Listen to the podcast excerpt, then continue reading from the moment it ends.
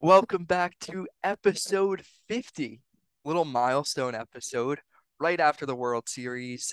Obviously, the Astros are World Series champions. Sorry, Matt. But I'm Bobby with Mello, Matt, and Kyle. We got a full house today. We're going to give a little World Series recap and talk about some little moves that have been made so far in the offseason, as we're barely into the offseason. A couple things have been talked about, but majority of the episode, we're going to be talking about the World Series.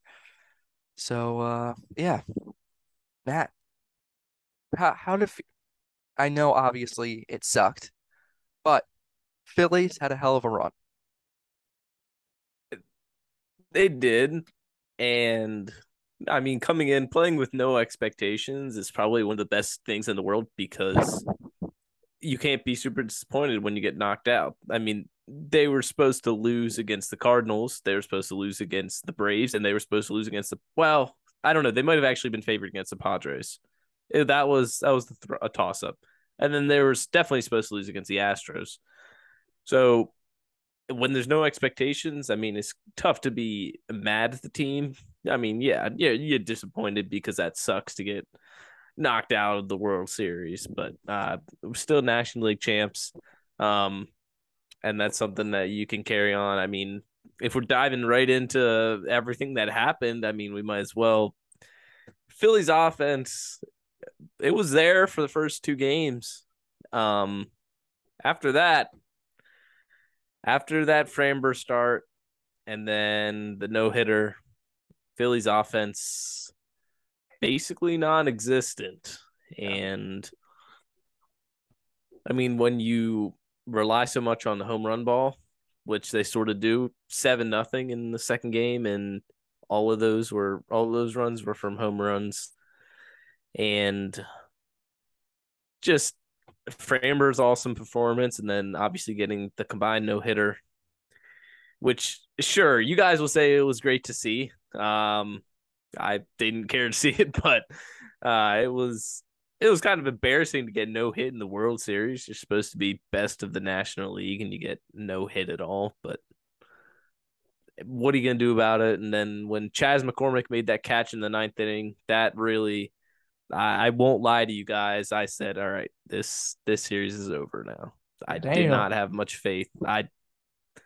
The offense couldn't put any runs on the board. So, yeah, I have more thoughts, but I want to hear what you guys have to say, too. So, yeah. Mello, Kyle, got anything? I mean, there's not much, that Matt already hasn't said. I thought for sure that the Phillies would put up a fight against the Astros just because of how hot they were. I mean, they rode this thing into October and just like all gas the entire way. And like Chaz McCormick, that catch, that's kind of like the same thought I had. My biggest thing was like Philly had to go back to Houston, at least winning one of those games. I thought they had to have the lead or tie up the series, whatever. But trying to win two back-to-back in Houston, it's almost impossible. Mello, got anything? I mean, kudos to the Astros. I know that kind of sucks to say for everybody here, but listen, they were the best team.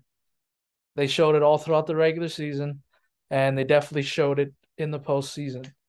Their depth definitely showed. Just having that experience with Verlander, with Dusty Baker, with Altuve, Bregman, it really showed. It was a good run for the Phillies, but I mean, listen, just Houston won, and there's nothing you can say or do. There's nothing I can say about it. Yeah, God. What were you saying? No, I just the better team won. Yeah.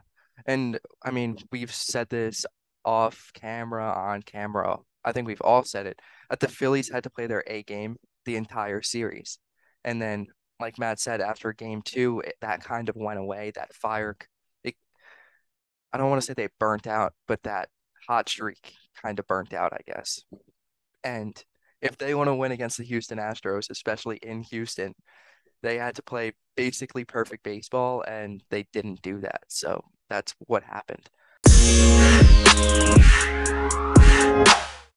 But and just to like the whole underdog mentality, and they finished third in their division, squeaked into the playoffs, last seed.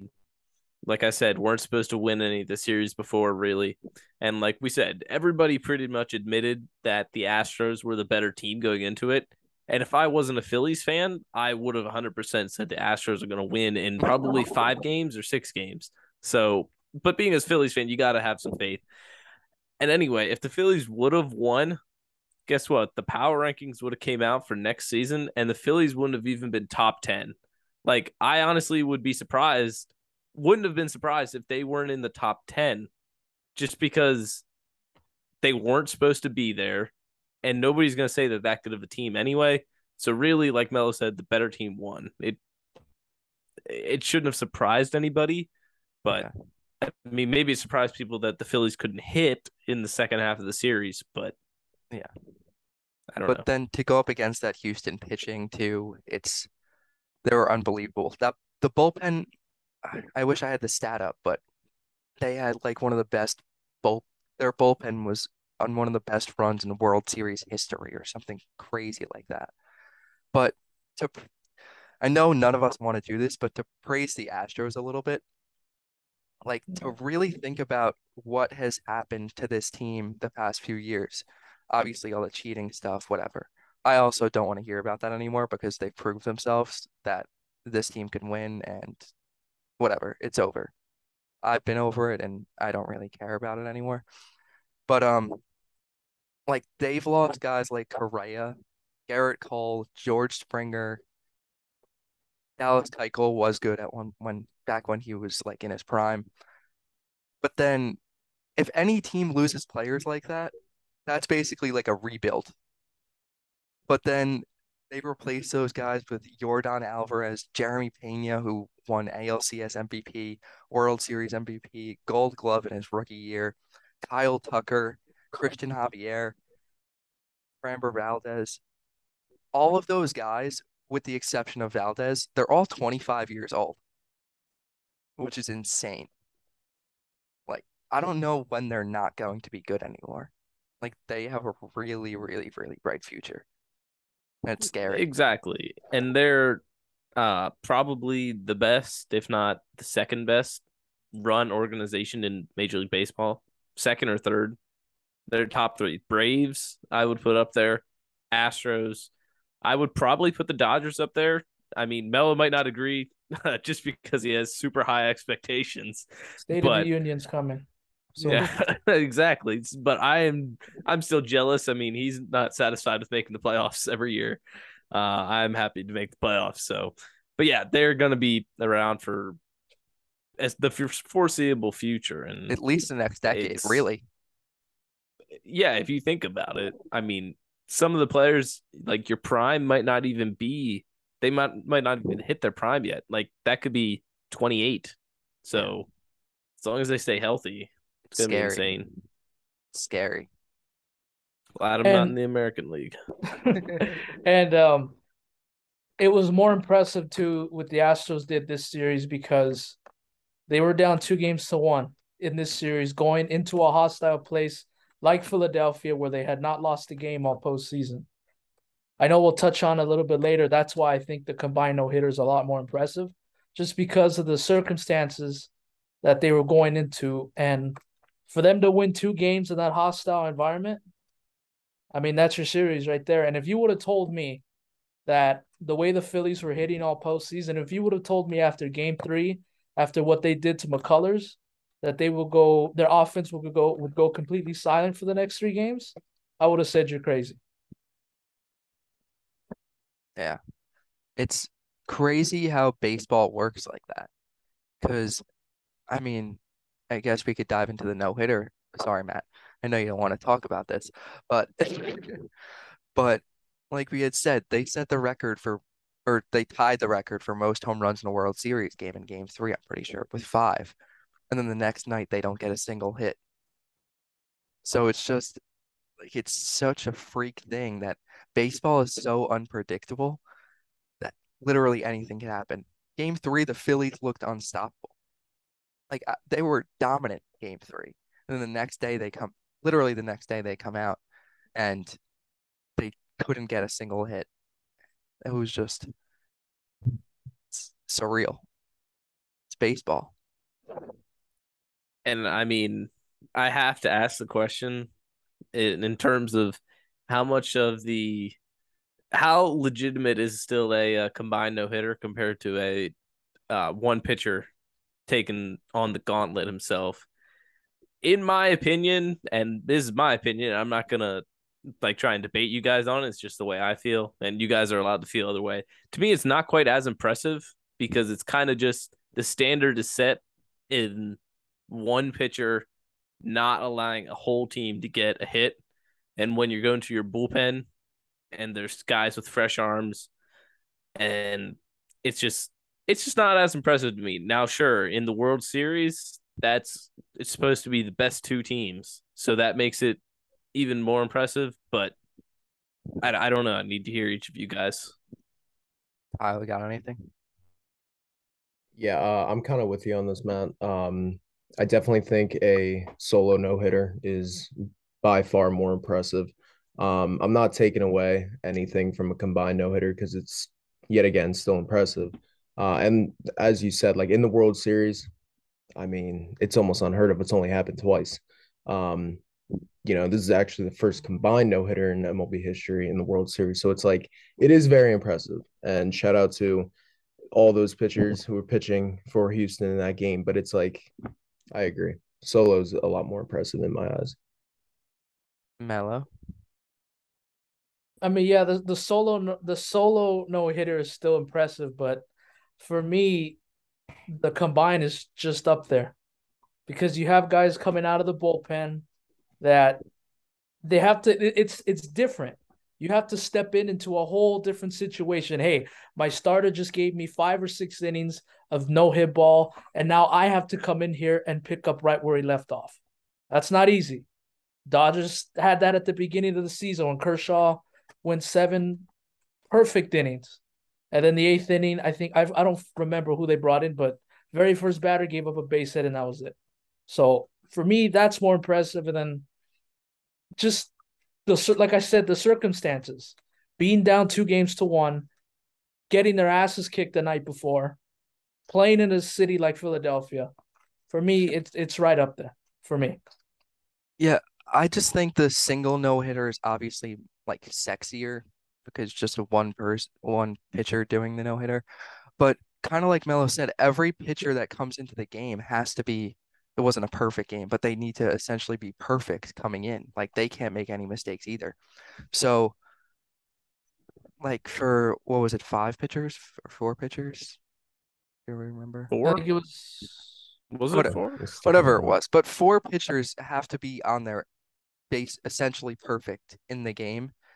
And – I feel you could almost argue that that's almost as impressive that all 4 of those guys were on their A game at once. I don't know. I do think that I obviously am a bigger fan of the solo no-hitter, but thinking about it that way, that every pitcher that comes into the game has to be on their A game and doesn't allow a hit or can't allow a hit, I feel that's very impressive too. And when it comes to the bullpen, we throw the term out, high leverage situation. When it's something like that's going on, immediately it's high leverage. To me, it's a high leverage situation when you got to come in and pick up your starter and try to not give up a hit. Yeah.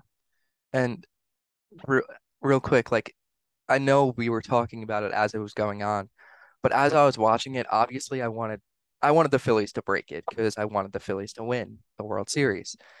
And I was kind of pissed, really, they can't get a hit. Come on, just get a hit this inning, whatever.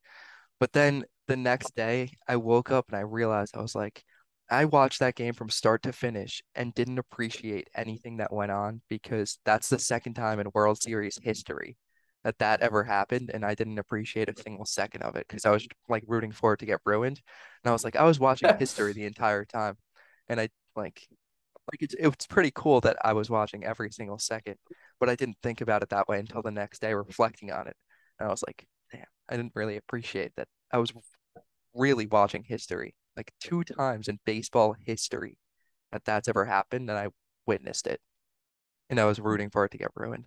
And obviously, I wanted the Phillies to win, but you know, we weren't even alive the last time. Yeah, it happened. Yeah, listen, my parents weren't even here yet when that happened.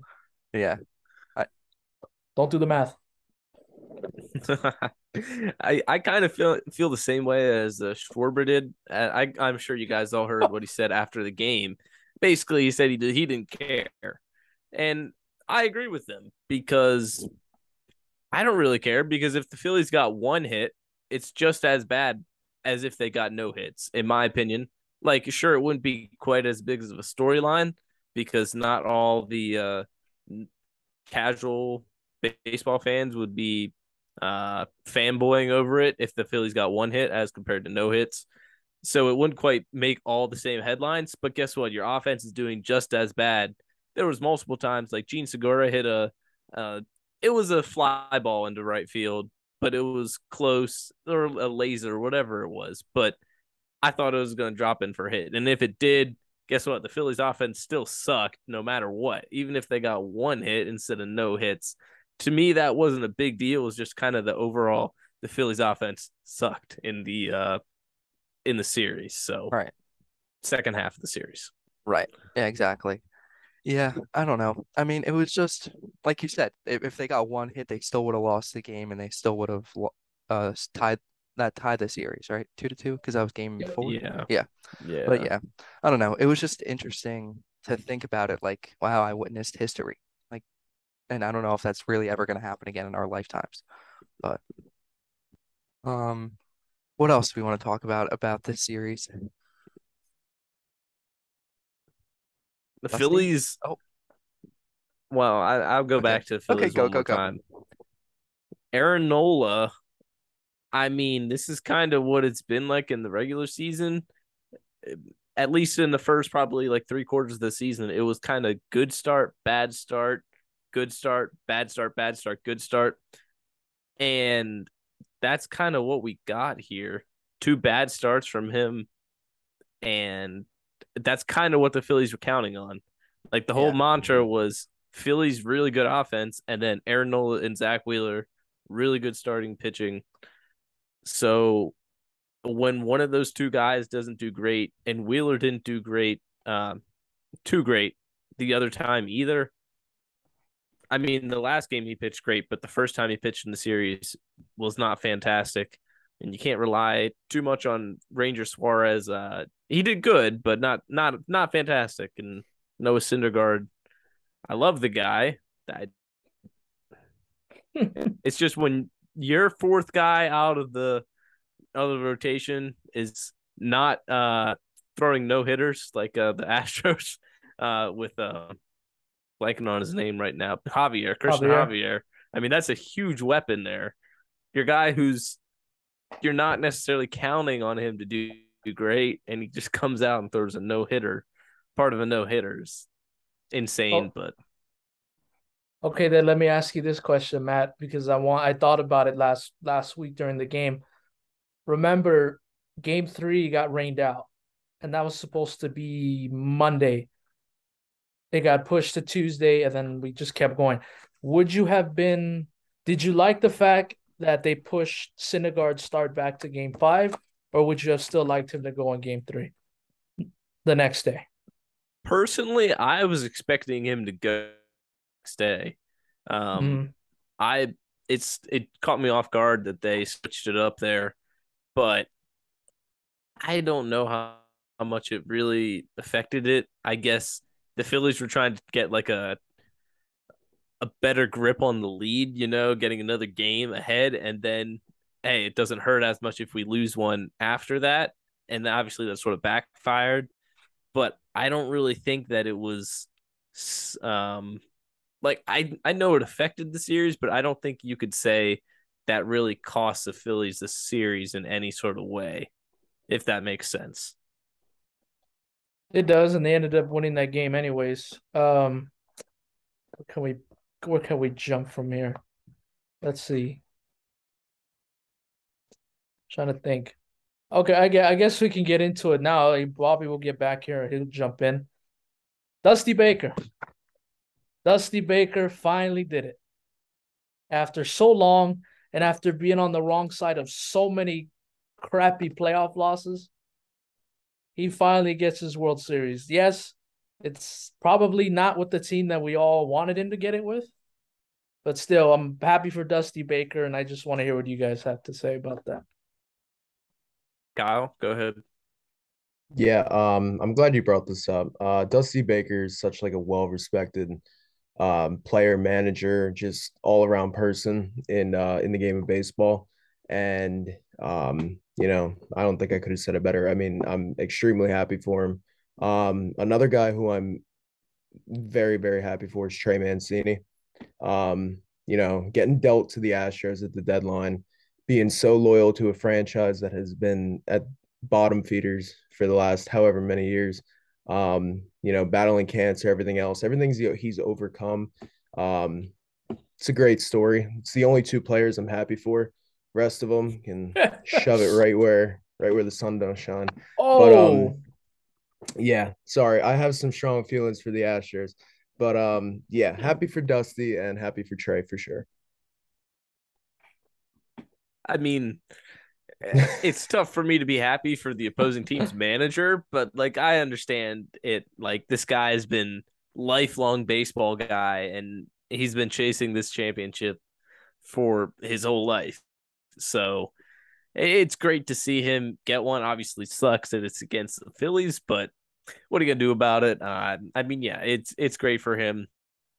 And especially because the whole question kind of like after game 1 or 3, people were like, oh, Dusty, he's doing it again. Was it bringing somebody in out of the bullpen, or was it not leaving his starters in? I think it was leaving Verlander in too long. Or no, I think it was leaving McCullers in. One of those. Or, yeah. Say both. Either one. Yeah. I think that the whole idea then was like, well, look at this. It's Dusty. He's throwing the series again. This guy can't manage in big-time situations, you know, whatever you want to say. And then he turns it around, and obviously Astros win the World Series. Yeah. It's great for him. Great for Mancini, too. I mean, that guy, like Kyle said, sticking with the Orioles for so long and then getting traded. I mean, I'm not sure people thought he was going to get traded, but he ended up getting dealt to the Astros. And he really struggled in the postseason, too, which was something like the Astros didn't have many options for DH, it seemed like, which really kind of hindered their team. But, yeah, great story for him. Love that he got a ring finally. Yeah, and Mancini made probably one of the best plays of the series.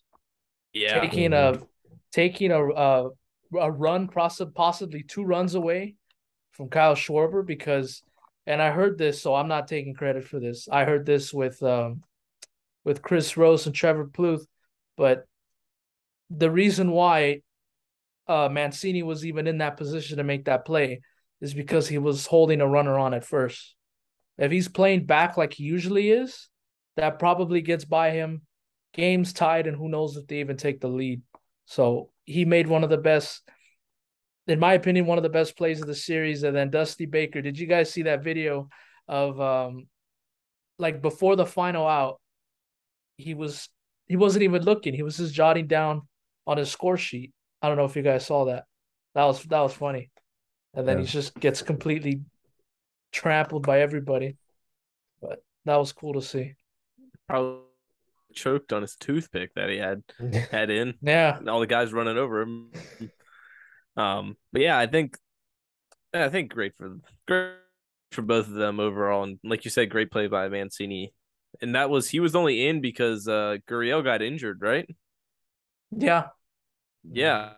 So I mean, if Gurriel wouldn't have gotten that pickle and got injured, I don't know. I guess Gurriel is a pretty good defensive first baseman, I think. So he's not gold glove, I wouldn't say, but good enough to the point where he, I don't know. You can't really say whether he would have made the play or not, because that's just all speculation. But right place, right time for Trey Mancini. Good for him. So just to get you up to speed, Bobby, we're talking about Dusty Baker finally getting his World Series. Yeah, baseball's a favorite manager. Exactly. And no matter, I'm sure you guys said this, but no matter if you're an Astros fan or not, you got to respect that. Like, Dusty Baker is what he's done for baseball, how long he's been in the game, what he's meant to the sport. And for him to finally get a World Series as a manager, it's awesome. And even all the interviews that you see and how good of a guy he just seems and how respected he is throughout baseball and even other sports. I think there was I forget who it was. I'm not even going to bring it up, but I've seen so many interviews of other guys talking about him, different Dusty Baker stories. It's just unbelievable. So I'm really happy for him and Trey Mancini, obviously, like you just said, but it was good. No matter if you hate the Astros or not, I know we're all not huge fans of the Astros in the least bit, but very happy for those guys. Yeah, and it was cool, too, to see a lot of his former players go to their social media and post, like, hey, congratulations to Dusty. When I saw Barry Bonds, I was like, holy shit, this must really mean something. When Barry Bonds goes out of his way to compliment somebody else, it must really mean a lot. Exactly. Yeah, no, that was awesome. Anything else you guys want to touch on or that I missed? Did you talk about Jeremy Peña at all? Because I want to talk about him a little bit. No. Okay. We didn't touch on Peña. Okay. I want to talk about how the Houston Astros let Carlos Correa go. Arguably the best, if not one of the best shortstops in baseball. They said, you know what? You go get paid with the Twins, get your $35 million, whatever it was. We have a rookie, and we're going to trust in him. You know, that would be nice if other teams did that with their shortstops. But hey, no.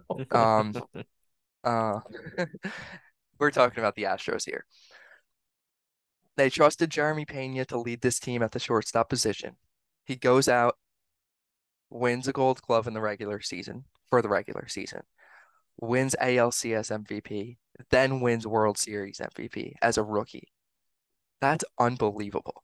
For a rookie like that, to step up in a huge moments like that in the postseason, it's not like he's leading like a low market, small, crappy team in the postseason here. He's the starting shortstop for, like we said, arguably the best franchise in baseball. And he stepped up when they needed him to. And it's crazy to see a rookie do that, to step up in huge moments like that in the postseason.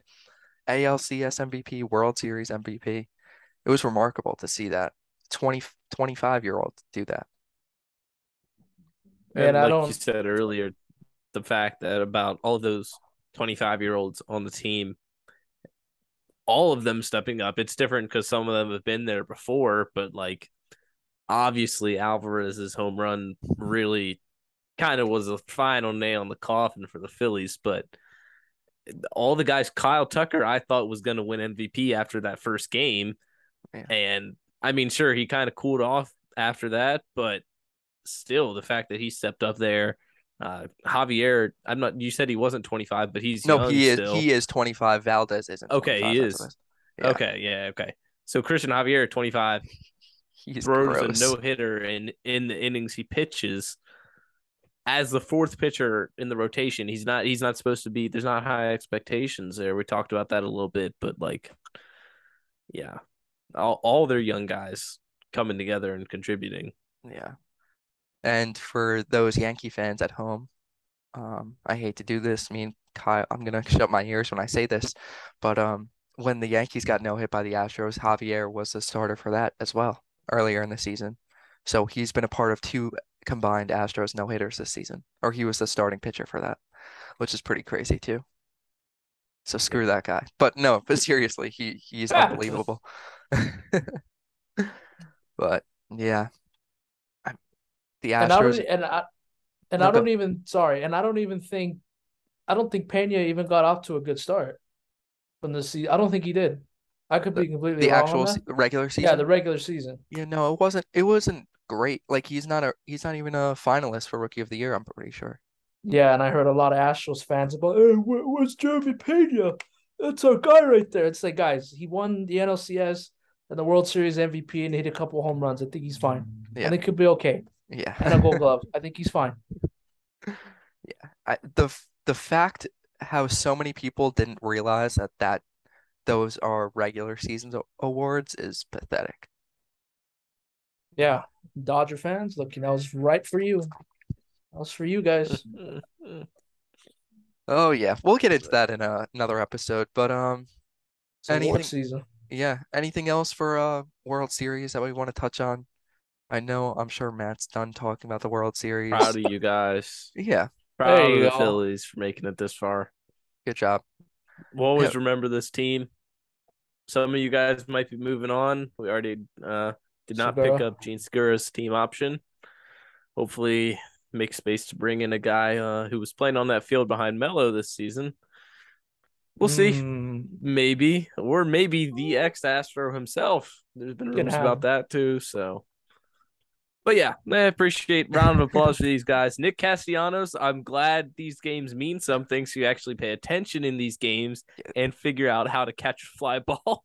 I mean, that guy should have been a Gold Glover for the World Series if they gave those out because, wow. But yeah, I mean, I'm still happy with the outcome of the season. So yeah, exactly. Good job, Phillies.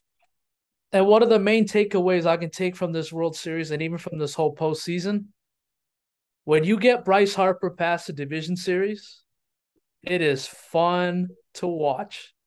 Having Bryce, you need Bryce Harper in the postseason every year because it is so much fun, and I really enjoyed it. I can't wait till Philly builds him a statue next to Rocky. Well, that's going to happen. As we figured out, it only takes one championship. The Eagles showed that. Doug Peterson. So, yeah, exactly. Doug Peterson, Nick Foles. I mean, they got their statue, and they're not even with the team anymore. Big Dick Nick. There you go. But yeah, that's enough about the World Series. Real quick, the two things that I wanted to touch on. Edwin Diaz, the Mets locked him up right away. Five years, $102 million. Initial thoughts, anyone? I mean, it's an overpay. I mean, that's what people probably will say, but it's tough to pay a guy after one good year when Diaz has been spotty. Like he was great with the Mariners and then came to the Mets and he was Ed Luz Diaz for season or two. And now he got a huge contract after a great season. So listen, I think, yeah, he had a great season. You got to reward the guy with that, but I don't know. I think this may age badly in a couple of years. Yeah, it seems like it's very rare for closers or long-term contracts for relievers to actually work out. I mean, me and Kyle know specifically Aroldis Chapman. Zach Burton, Chad Green. Yeah, exactly. How's he doing? Well, he's in Miami or something, avoiding the team. He's pretty good on his couch at the moment. But yeah, anyway. I think the only reason that I don't think it's a huge deal is because I don't think it's going to affect the Mets payroll. Like, it's not going to stop them to get anyone else. He's only 27, 28, something like that. So, I mean, yes, a 5-year deal for a closer doesn't see it's not a good there's not a good track record there for past contracts like that. But I don't think it's gonna kill the Mets. And he kind of did earn it from the 20 AAV. I think the that sets a record obviously for a reliever. was it Liam Hendricks that got $18 million a year? Is that what it was? Yeah. So I guess they obviously wanted to break that, pay him more than what Liam Hendricks got annually, and then to add on the 5 years. I don't think it's going to kill them in the fact of, oh, since we signed Diaz, we're not going to be able to get this guy or this guy, just because we know how Steve Cohen works. But I don't know. We'll see. We'll see what happens next year. But trumpets are here to stay. Oh. Till some guy walks him off in the ninth inning, and then. Well, I guess it wouldn't be a walk off. It's a, if they're hearing the trumpets. So right. Go ahead, home run. But either way, yeah, I don't know. Mello, Kyle, got anything about this contract? My initial thought as a Yankee fan was, boy, are Mets fans in a roller coaster at the moment. But I feel like, as you said, Bobby, I mean, it's not going to affect the Mets. You have Steve Cohen as your owner. It doesn't matter. But I feel like we're getting into an age where these contracts for relievers are becoming like extinct almost. You look at a bullpen, and I mean, those guys are making like league minimum. At most, you're making $3-4 million. So I definitely think it sets a very high standard for relievers, you know, but am I against it? I mean, you kind of had to do it. He was looking for that kind of money. It's going to be like with the Yankees with Aaron Judge. If, you know, that's kind of contract, you're going to have to pay him. So I think the Mets did a good job of locking him down. I'm happy for the Mets that it's not more than 5 years. I would have been happy with like 3 or 4, but 5 years ain't too bad. But yeah, I mean, playing in New York, as Matt said, you give up that home run, you better watch, man. Fans are going to be calling for you, especially with that amount of money you're making. But yeah, happy for both sides. I think it had to be done. Right. So, yeah. Yeah. Mello. Don't really have much issues. I mean, it does seem like they had to lock him down, because otherwise he would have taken the next big contract with another team. So good for the Mets, I guess. You guys hit it right on the nail. There's nothing much I could say. Yeah, exactly. And then I guess the other, kind of big story was the Angels GM came out and said, after rumors, of course, about Shohei Ohtani being traded, came out and said that Ohtani will not be traded this offseason. He will be a free agent after the 2023 season. Probably a couple teams are going to be interested in him, I would say. And he's ready to get a huge payday. But the did they finish in last, or did they finish in fourth? Fourth? We'll say four. The fourth place. Angels. No way they were worse than the A's. Yeah. Oh, yeah. I forgot about them. But the fourth-place Angels said that they're going to hold on to Shohei Ohtani at least this offseason, maybe. But I don't know. Of course, you don't want to get rid of this type of not even generational, like a lifetime talent. And how many butts he puts in the seats and the merchandise sales, all of this stuff. It's a very tough decision. Realistically, probably, again, I don't know with numbers wise and stuff, but like to get him what they would get in the return for him, it's probably the smart option, but it's so hard to get rid of a guy like that. So I don't know. I feel like you gotta be able to get a feel of the situation, if he's gonna re-sign there or not, because if he's not, he's going to be commanding a huge price from anybody, any team looking to trade for him. So you're literally stupid if you're not, if the Angels aren't in a position to compete next season at the trade deadline, it's kind of a no-brainer to try and trade him if you know he's not going to re-sign. Right.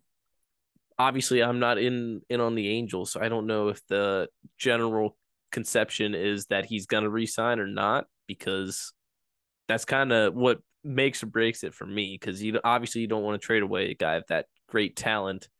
Right. You're going to be ruining the relationship there. So, yeah, I don't know. Mello, what do you think? I know you made a video about it, but what are you thinking? I mean, I think it's stupid if you're just going to not do anything and just let him walk next year.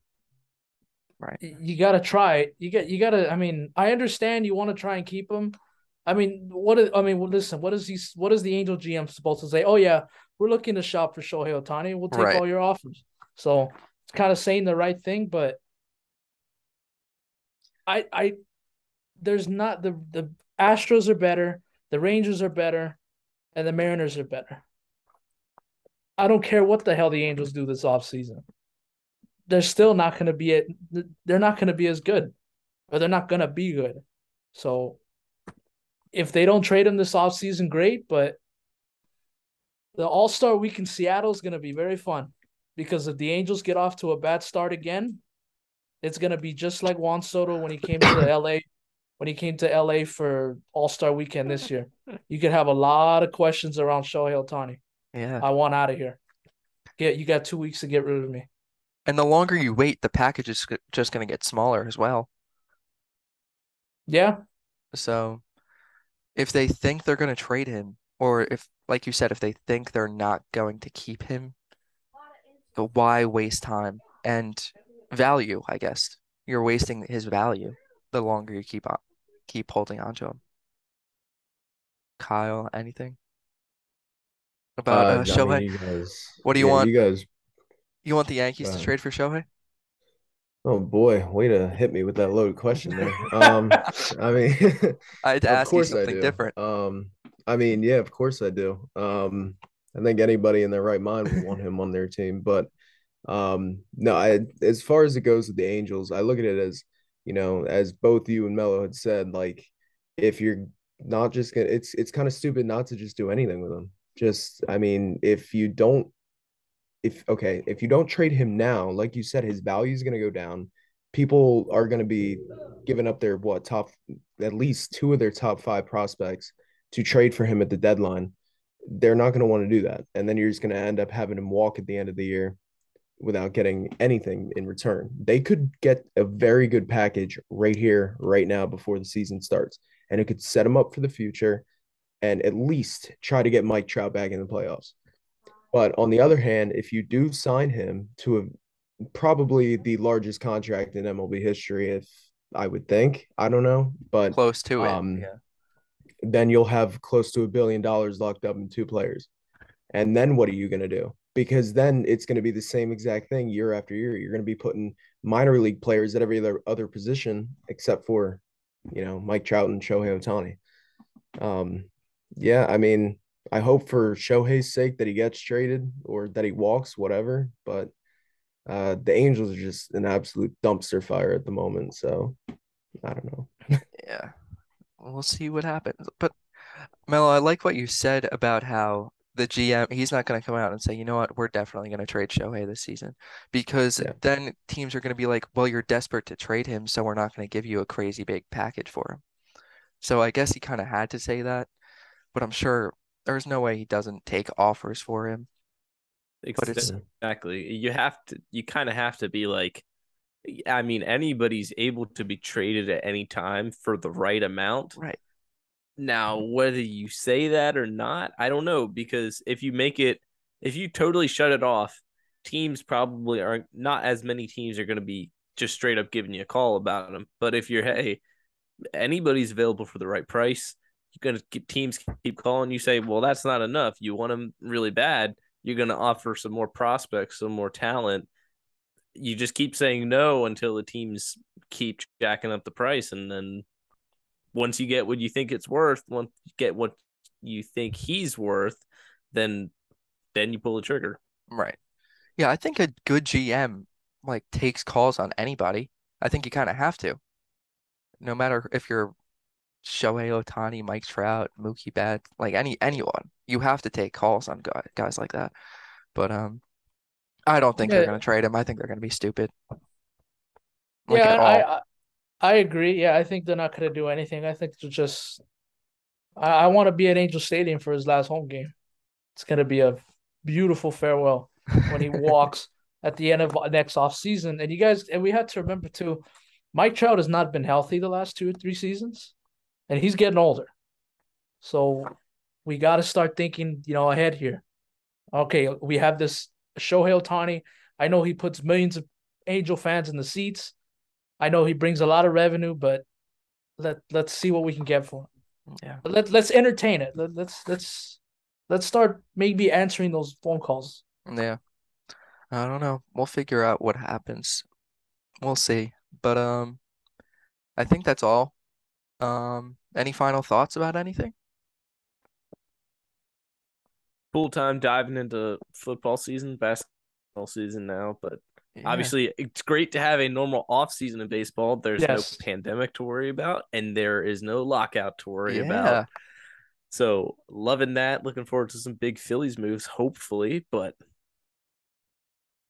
thank you for a good season, baseball. Yeah. It was really cool. Appreciate you. I would say that this was the most locked in I was on the entire Major League Baseball. And it was because of this podcast, everything we've done with Around the Diamond, like everything we've done. I think that like this was the most exciting as an actual general baseball fan I've been. So it was a great season, and I'm looking forward to the off season and things that we have for next year in a few months. I mean, yeah, we're still bringing out the podcast, so got to look forward to fun content as well as some interviews I believe we got lined up too. So. Hey, yeah, yep, exactly. All right, sounds good. Episode 50 in the books. Peace. Adios.